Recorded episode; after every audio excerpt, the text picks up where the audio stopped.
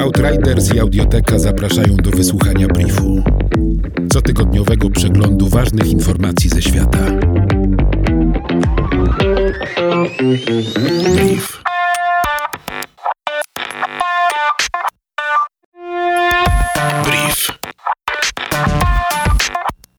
Korei Południowej programiści stworzyli strony internetowe i aplikacje, aby monitorować przypadki zachorowań na koronawirusa i unikać miejsc, w których przebywali zakażeni ludzie. Chociaż tożsamość osób chorych nie jest znana, można śledzić ich przemieszczanie się na specjalnie przygotowanych mapach. Można na przykład sprawdzić, czy jest się bezpiecznym. Jedno kliknięcie pokazuje użytkownikowi, czy w jego pobliżu znajdują się osoby z rozpoznanym koronawirusem. Boston Children's Hospital w Massachusetts Massachusetts również stosuje mapowanie przypadków koronawirusa za pomocą dostępnych danych AI oraz uczenia maszynowego, tworząc bazę zachorowań na całym świecie. Dzięki temu można monitorować rozwój epidemii. Zamknięcie szkół w Chinach i Hongkongu powoduje, że rodzice zapewniają swoim dzieciom naukę w ramach e-learningu.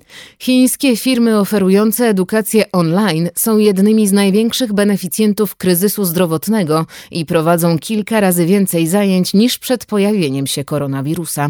Ceny akcji największych firm wzrosły o kilkanaście procent.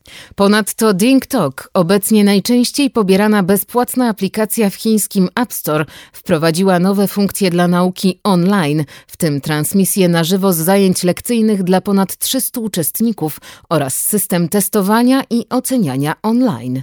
Co najmniej 50 milionów uczniów szkół podstawowych i średnich zapisało się od 10 lutego 2020 roku na internetowe programy nauczania, które zastępują naukę w szkole.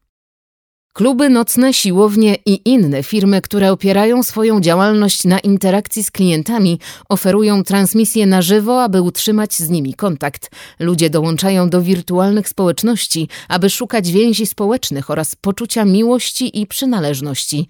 Mówi Kai Zing, profesorka psychologii na Renmin University of China. Kanadyjski rząd przedstawił projekt ustawy dotyczący samobójstwa wspomaganego dla osób, które nie są śmiertelnie chore. To na przykład osoby z porażeniem mózgowym lub cierpiące na zespół postpolio. Prace nad projektem przyspieszyły po orzeczeniu Sądu Najwyższego Quebecu w 2019 roku, który zlikwidował wymóg udowodnienia przez pacjentów chcących zakończyć swoje życie, że ich naturalna śmierć jest racjonalnie przewidywalna. Pacjenci muszą natomiast udowodnić, że ich cierpienie jest nie do zniesienia. Jak dotąd ponad 13 tysięcy Kanadyjczyków skorzystało z samobójstwa wspomaganego. Dwie trzecie z nich było chorych na nowotwór, pozostali najczęściej na schorzenia neurologiczne, sercowo-naczyniowe lub oddechowe. Samobójstwa wspomagane stanowiły 1,89% wszystkich zgonów w Kanadzie w 2019 roku. Niemiecki Federalny Trybunał Konstytucyjny uchylił obowiązujący od 2015 roku zakaz asystowania osobom trzecim przy samobójstwie wspomaganym, uznając go za niekonstytucyjny. Prawodawcy muszą teraz opracować nowe zasady uwzględniające te decyzje sądu. Sędziowie orzekli, że w niemieckiej konstytucji zawarte jest prawo do samostanowienia pacjenta o śmierci, które obejmuje swobodę odebrania sobie życia i skorzystania z pomocy udzielonej dobrowolnie przez osoby trzecie.